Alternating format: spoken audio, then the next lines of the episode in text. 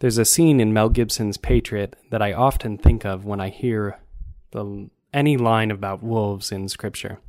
And it's the scene where Gibson is beginning to gather the militia, right? He's finally got the men around them and they're they're preparing to fight for our for our freedom in the United States. And to the surprise of the men gathered, Reverend Oliver joins them. And how does he explain his presence as he's carrying his musket amongst the members of the militia? How does he explain to his church why he's marching off to war?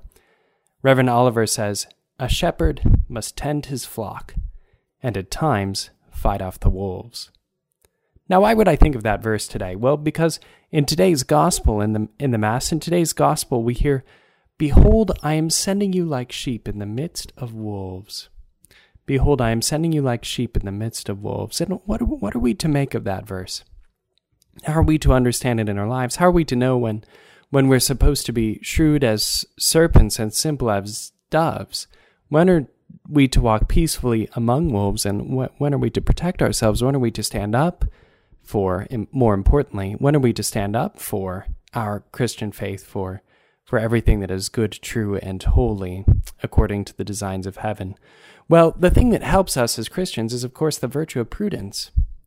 But it can be difficult at times to understand how prudence differs from the kind of cunning that belongs to this world.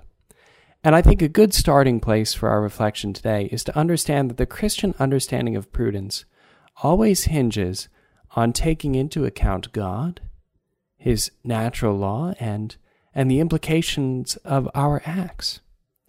Christian prudence is different from cunning because Christian prudence relies on and constantly pursues our supernatural good, thinking always of the things of heaven. Let us pray then that we might grow in this virtue, that we might not be afraid, as it were, to take up our metaphorical arms, that we would be great defenders and inviters um, to those who, who, who question and want to engage our Christian faith, and that we ourselves might always grow in this great virtue of Christian prudence.